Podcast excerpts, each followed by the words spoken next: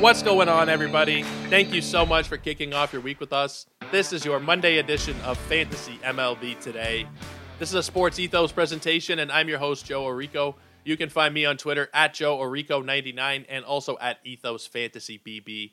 And in the event that Twitter does crash or the site goes down for a while or any other worst case scenarios we can come up with, you guys can get joined up in our Discord. Send me a message and we'll get you added up in there. All the content will remain the same the same notes, the same articles, the same podcast links. Everything will remain if Twitter does crash or fail over on Discord. So please do send me a message. We'll get you added up in there. We added a ton of people over the weekend. And even if Twitter doesn't crash, it's just another area where you can, you know, chat with people about fantasy all sports, fantasy, baseball, basketball, hockey, football. It's all in there. So get joined up regardless, but specifically if you are one of those people worried about Twitter uh, maybe not existing for too much longer. I'm definitely a little bit worried about it. not going to lie. Uh, it's been kind of stressful thinking about what would happen, having to start from zero followers again and all that stuff. But I think we're probably going to be okay here. Uh, knock on wood as I say that. Worst case, though, please do send me a message. We'll get you into our Discord. Now, today we are going to take a break from what we have kind of been doing. We've done positional reviews for quite a while. We've mixed in some other content as well. We did some draft reviews. We've done a bunch of little different things throughout this off season. Uh, we did a breaking news show last week because there was just a lot of stuff going on with Teoscar Hernandez, Bryce Harper specifically. Today we're going to just check in on the ADP of the top couple of rounds of batters here from these first, what are we up to? 28 drafts that have taken place over on the NFBC. Now, I haven't really gone over this so much in these last couple of days. Over the weekend, I was more focusing in on basketball. Haven't focused so much in on baseball, uh, I guess, since Friday when I did the last show here. Took a little bit of a pause, and I just want to reset here and take a look what the ADP numbers are telling us right now. I looked over it for a few minutes before the show started, but there may be some things that come up here that as I'm looking down these boards that surprise me here as well. So let's start off with the people who have gone as the number one overall pick in their drafts. 28 drafts have taken place so far. They're all draft and holds, which is, if you guys are unfamiliar, you draft your whole team at the beginning of the season. There's no pickups, there's no FAAB, there's no waivers, there's no nothing. You pick 50 players. That's what most of these have been 50, uh, 50 round draft and holds and then that is what you have to go on for the entire season. There are no moves, there's no nothing. You set your lineups, of course, but that's about it. And then they've also introduced this new format, which I think is really interesting. I want to get into one or two of them, called a gladiator format, where you select, I believe, 23 players, and then that is it. I mean, with the draft champions, it's, it's a similar thing, but you draft 50 players. You do have some insurance in case your guys get hurt. You have like 27 pieces of insurance.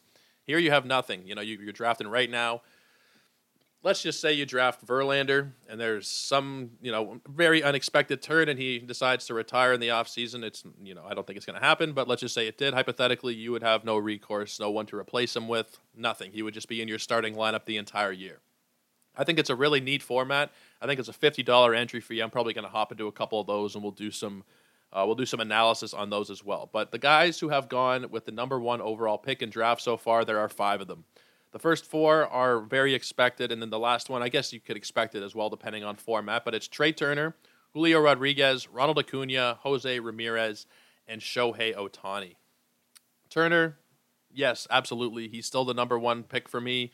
We don't know where he's going to go, but that doesn't really matter so much. The floor is quite high enough with Turner, regardless of where he plays. I, I mean, he's not going there, but I think you can make an argument that even if he was playing for like the Athletics, or you know, he's not going back to the Nationals, but a similar team like that, he could play pretty much anywhere and still return first round value for you. It doesn't matter. He's not somebody who's really impacted so much by location. We saw it for a good chunk of last year on the Nationals. He was still a top two or three fantasy player.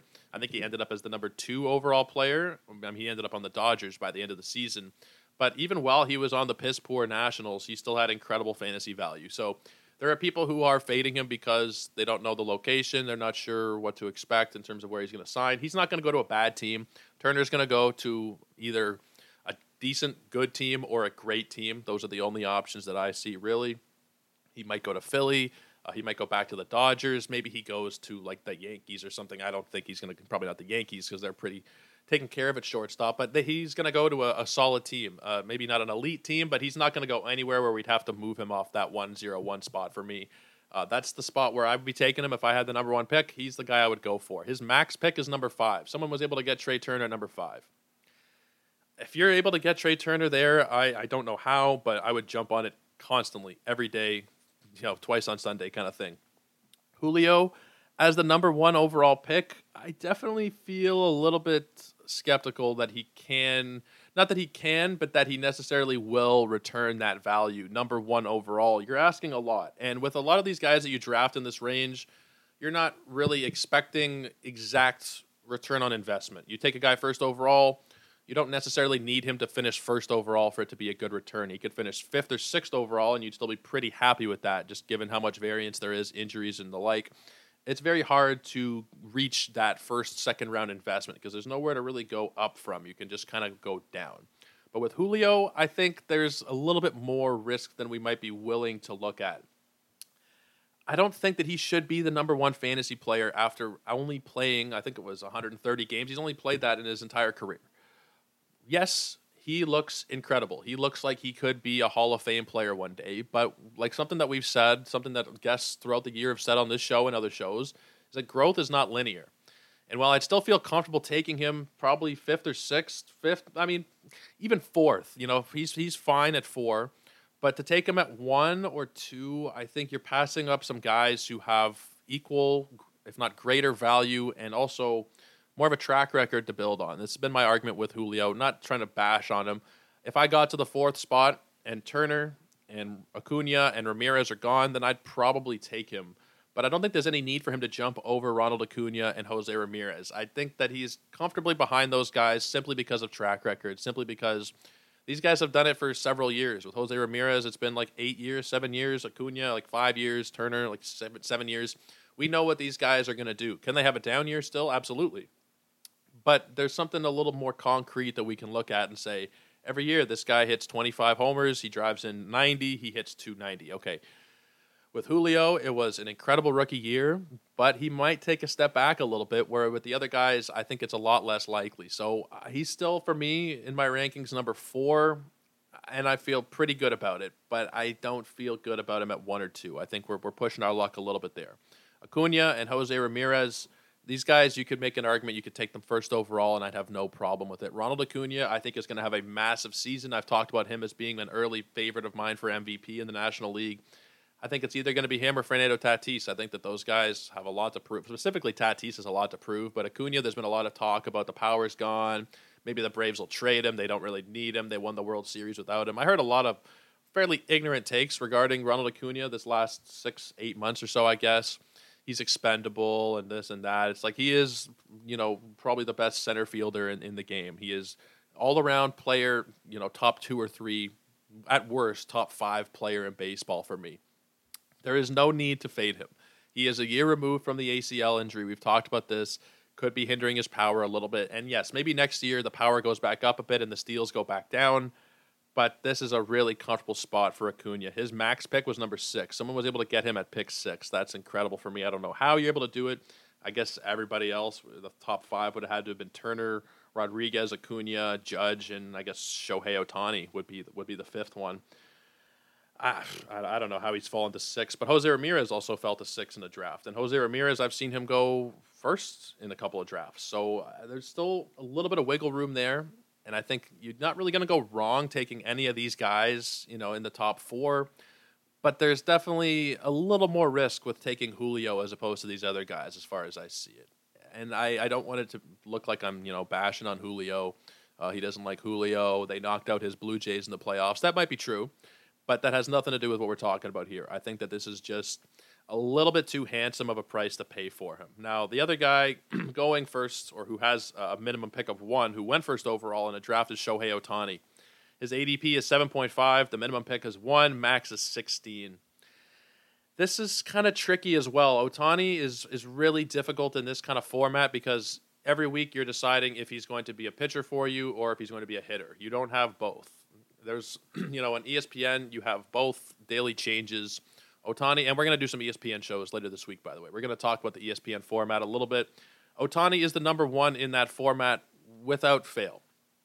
I think this year he had, I think he had 900 points throughout the year, and then the next best I think was Judge with like 600. It's really, truly not even close in that kind of format.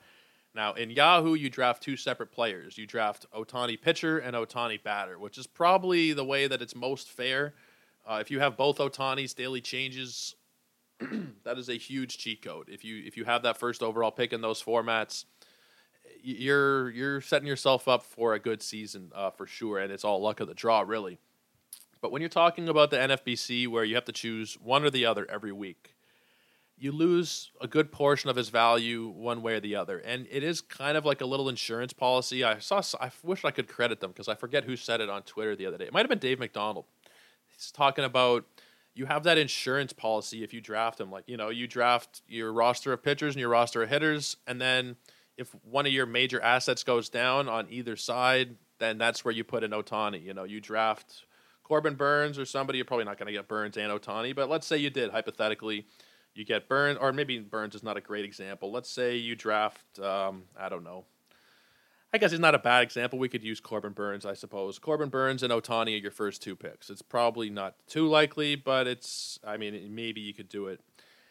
If Burnes does go down, then Ohtani simply becomes your ace in that situation. And this is, of course, barring injuries or any other weird shit that goes on, which we know is totally possible. But let's say you go for Ohtani and Burnes and Burnes goes down. Ohtani becomes your ace. Let's say you go Ohtani in the first, and you go with Freddie Freeman in the second, or you go with I don't know Devers or Pete Alonso or somebody else, and they get hurt. Then Ohtani just becomes that much more valuable as a bat, and then you kind of you kind of know where to play him at that point because you know where you're lacking. but at the same time, he's going to be your first round pick wherever you're drafting. I mean, if not on Yahoo, most likely because of the two separate players, but we're talking NFBC right now. He's going in the first round pretty much every time. Uh, he felt a 16 in a draft, so I guess someone was able to get him uh, beginning of the second, which is incredible. But you're going to have to take him, and he's going to kind of serve as that insurance policy for you from your first overall, not first overall, but first round pick.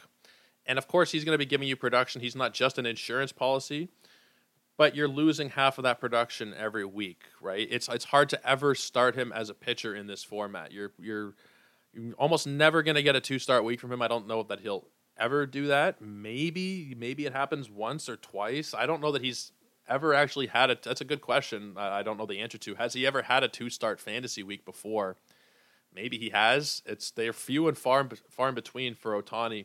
You're going to be using him as a utility player most of the time. That's where his eligibility is as a utility player and maybe you start him if it's you know you've got one matchup during the week for pitching he's only maybe playing four games in the field or five games they have scheduled and they have a juicy matchup you know in oakland against the athletics. Maybe you start him as a pitcher there but you're losing a lot of the value that is shohei Ohtani just because of the site you're playing on here. So i don't know that i love him in this range. There's also the double injury risk which they were talking about uh, at first pitch arizona. I think it was ariel cohen saying you know, he has twice as much risk of getting injured as any other player, which is totally true. He can get injured taking at bats, he can get injured in batting practice for sure, but that pitching risk is is huge. Uh, pitchers get hurt fairly frequently. He's a guy who has been injured in the past. I think he missed all of 2019. Was it Tommy? I think it was Tommy John surgery he had in 2019. Missed the whole year. Maybe it's not something that's likely to repeat, not that particular injury, but injuries in general for a guy who is playing the field and who is who is pitching consistently. I mean, I think that's something we have to think about. And if I recall correctly, uh, he played a lot of games these last. Yeah, he played 157 games this year and 155 last year. That's a lot of tread on the tires. Not that that's really indicative of that much. We've spent a lot of time talking about injury risk and kind of the fallacies that go with that. It's still something though. I mean, he has only missed 12 games over the last 320 something. Like that's that's not a lot of rest, especially with what he is asked to do on the Angels. He's asked to be literally an, an everyman, and I still think that they should trade him. I think that they should trade Ohtani and Trout, start over.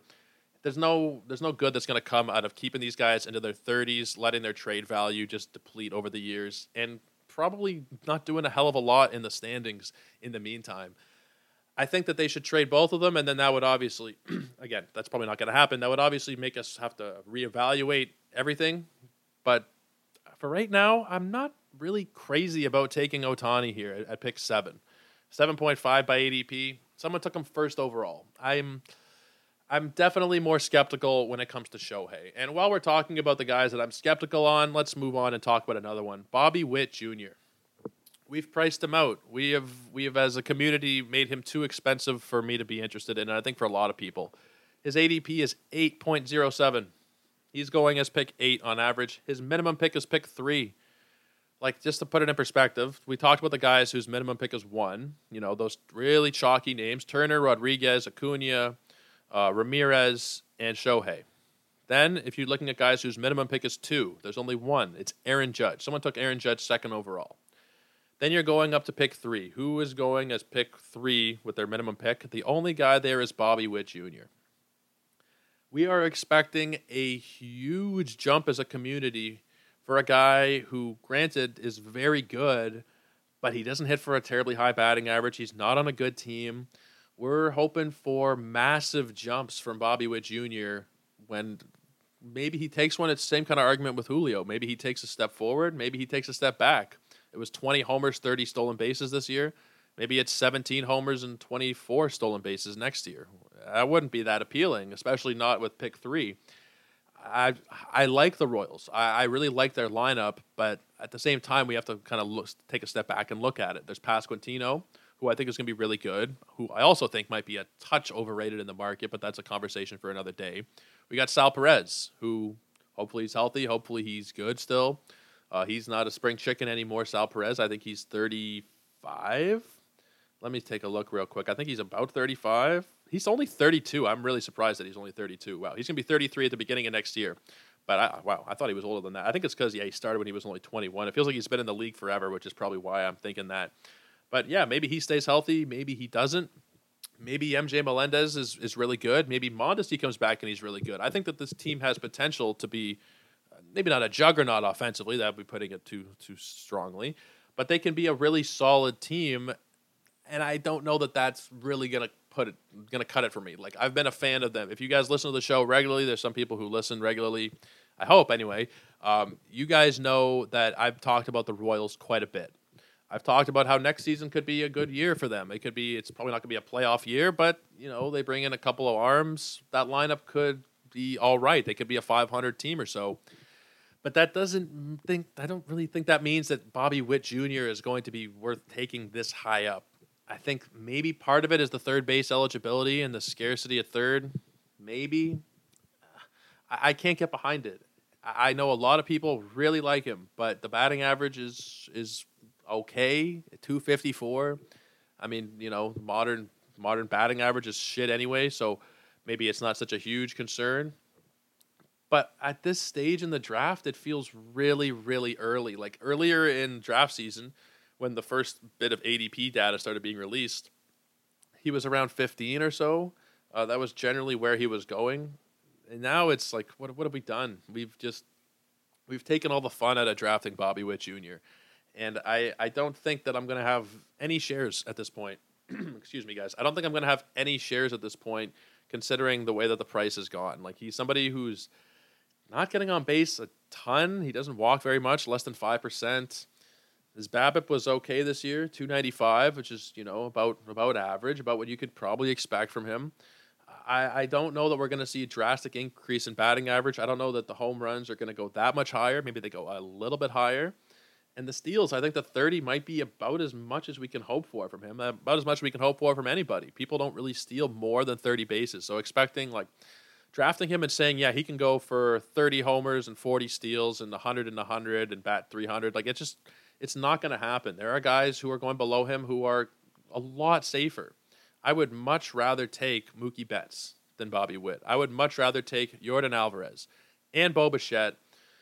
Manny Machado probably as well. Um, you know, you can keep going down, and I mean, you could make the argument here. I'm I'm not going to make it right now. I'll think about it. Maybe I'll make it another time. That you could argue that Tatis should be taken ahead of Bobby Witt Jr better team, better overall fantasy game. Sure, he's going to miss 20 games or so, but who's to say that Bobby Witt Jr. is not going to miss time throughout the season? A lot of players do end up missing time. He played 150 games this year. Maybe it's 130 next year. You know, we forecasting games played is tricky, and it's not great with Tatis. We know he's going to miss 20 off the top. But I just think that we're overvaluing Bobby Witt to the point where I'd look at, at Tatis, even knowing that, and say maybe I would take him, especially you're getting him a couple rounds later. I don't know, guys. This is this seems it seems like we have we've screwed up here with with Bobby Witt. We have made him we've made him way too expensive, and maybe he won't go this high in your home league drafts. Maybe this is you know people expecting. I, I really don't know. I don't know how to how to describe why this has happened. I think a lot of people are big on him in the community, but this is this is really crazy. Uh, home league drafts, he's probably not going to go quite this high. I still think people will go for your Juan Soto's and your Mookies and your Vlad Juniors over him, just because a lot of people who play fantasy are are baseball fans, but I don't think they're like hard hardcore. A lot of them, especially if you're playing on ESPN or you're playing on Yahoo, CBS. It's more of a home league. You might not be taking Bobby Witt Jr. ahead of some of those other established names. And I think that that's probably more correct. I think that we have collectively made him not really attractive anymore, and it sucks because if he was going 15, 15, 16, you know, Frank Stampfl got him at the end of the first in our DC in uh, in Arizona. That's where I would be all right with him. 15 and 16. I think he went Bobby Witt and then Vlad combo, which is which is really cool. I'm I'm cool with that. But if we're pushing him up where we have here, top 10 pick, I'm going to be all the way out. Now, as we keep going down here, I, think that the draft board is, is pretty good. I don't think there's anything that's too crazy in these first couple of rounds.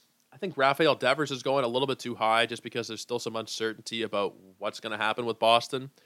I don't know that he's going to be back necessarily. I still think, and maybe I'm crazy for thinking this, I think that Boston is going to trade him.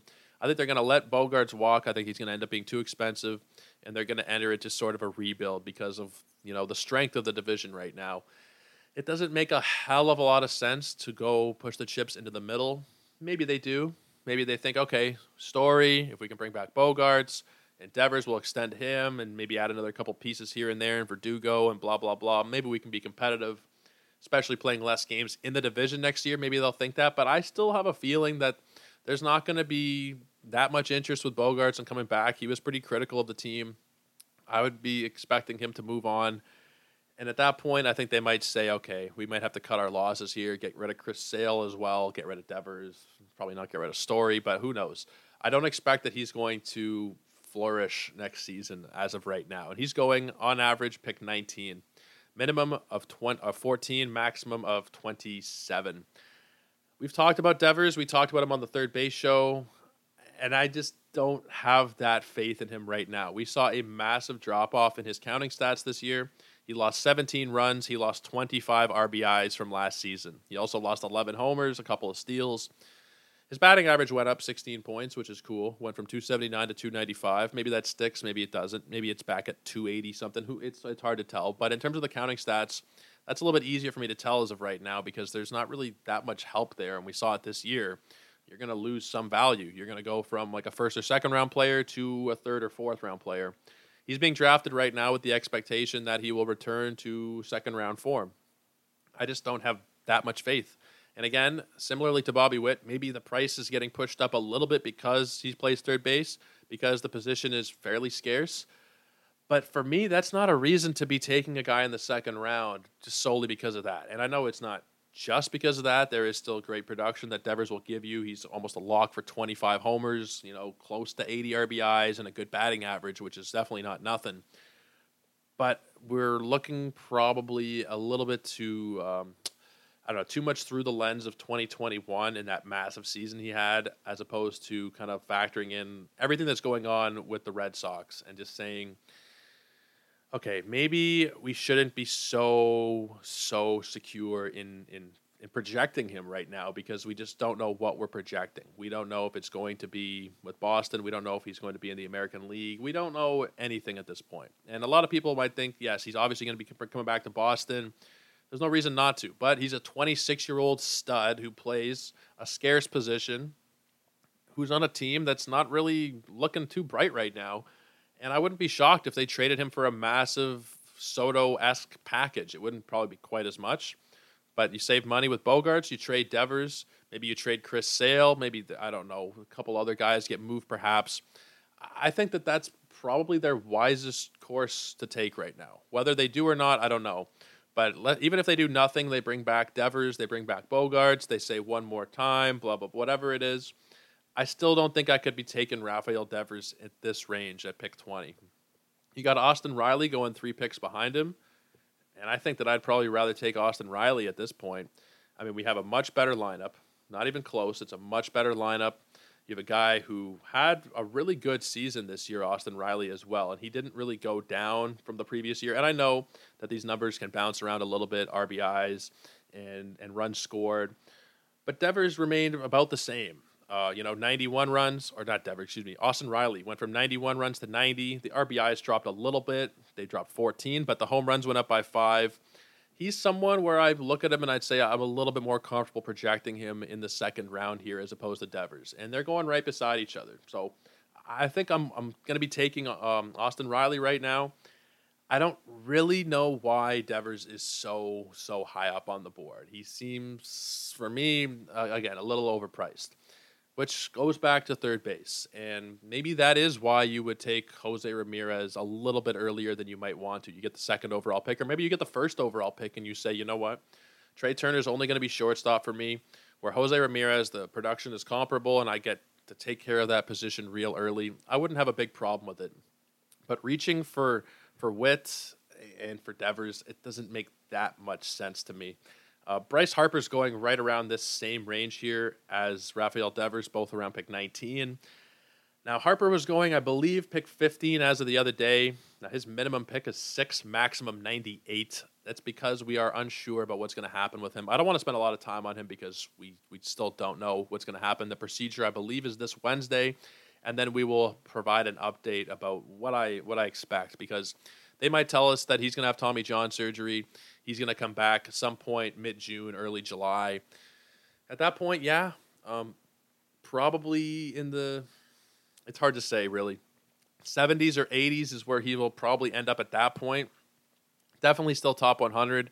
But if you were drafting like today, right now, I think it's kind of a little bit difficult to take him just because of the uncertainty, right? I like to project a little bit of, you know, you can't project certainty. It's about to sound really stupid there. Look back on previous seasons, of course. Look at injury risks and guys who are injured coming into the season, and it's hard to draft a guy who is injured coming into the season without a doubt. But if you can get him at enough of a discount right now where you'd say, okay, I, I, don't even really care if he has to miss three months, this is fine for me. Let's say it goes into that 70, 80 range. I'd be fine with him there without knowing anything else if we get back news, like if like if you're drafting right this second and you're on the clock at pick 75, I would take Bryce Harper in a heartbeat. If you're in the 30s or 40s right now, granted, it is going to be a little bit challenging until we have a concrete view of what's going to be the timeline. It might be not that bad. Like they might go in there and dig around the elbow and say, okay, this is, you know, we have a small procedure, clean up a couple of things. It's not as bad as we thought. He'll be ready for opening day and then at that point, if you got him so late, you're going to really, really be happy.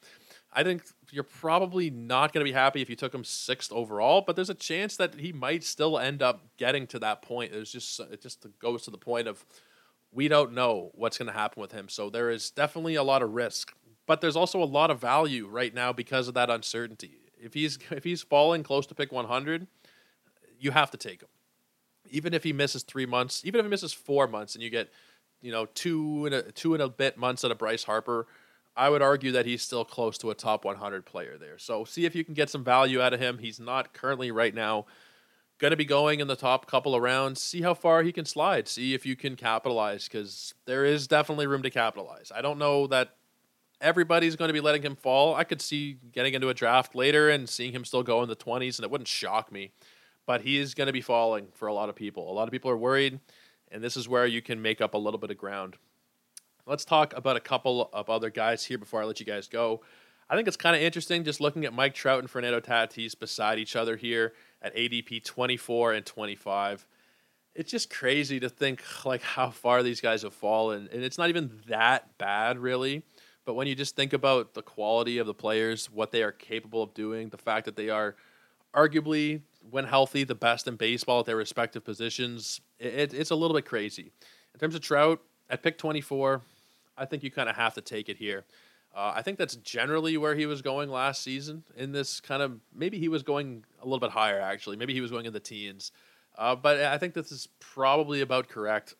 I think that he's probably going to be back on the Angels, despite the fact that I wish he wouldn't be and he'll still do about what he did for you this year, which is a lot of home runs. Maybe it's not quite as many because of the back. The back is a is a bit of a worry, But right after we had that concern about his back, they released the news that he was going to be dealing with this for the rest of his life, rest of his career is going to be impacted.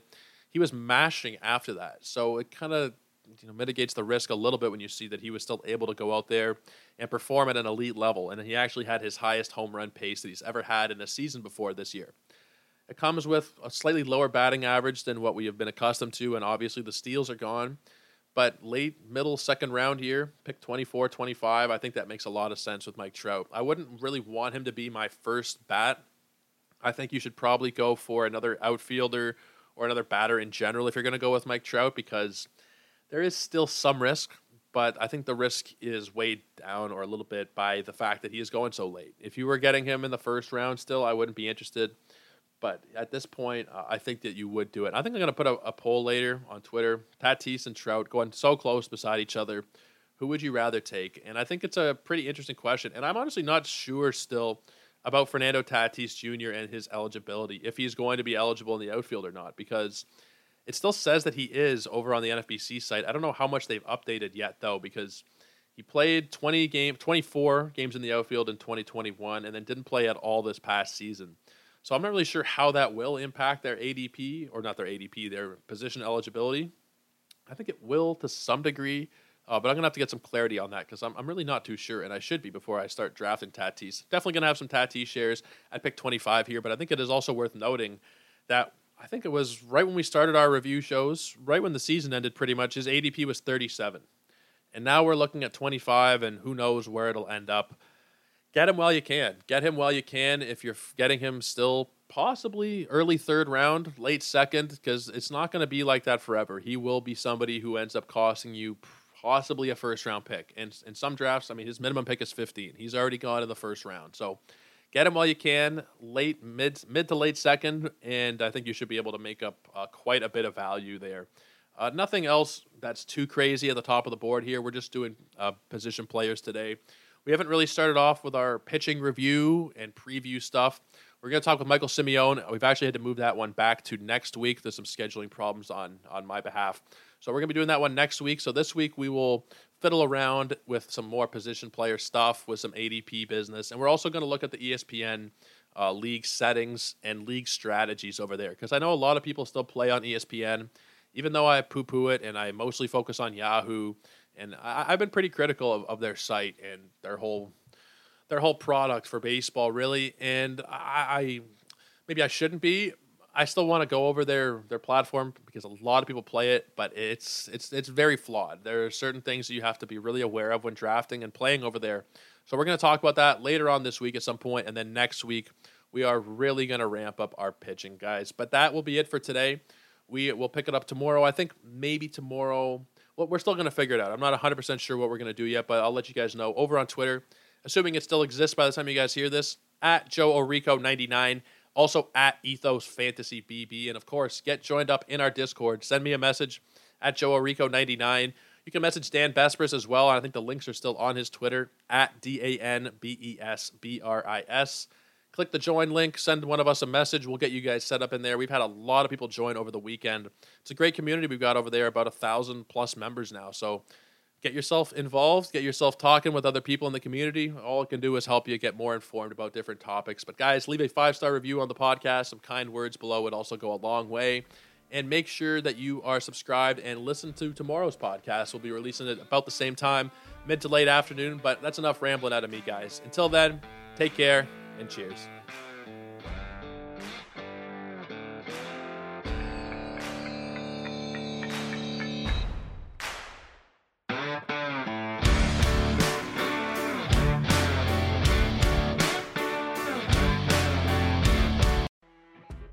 You know, when you're listening to a true crime story that has an unbelievable plot twist that makes you stop in your tracks? That's what our podcast, People Are the Worst, brings you with each episode. I'm Rachel. And I'm Rebecca. We're identical twins who love true crime cases that make you say, didn't see that coming, and we hate the people responsible for them. Listen to People Are the Worst now on Apple, Spotify, or wherever you get your podcasts.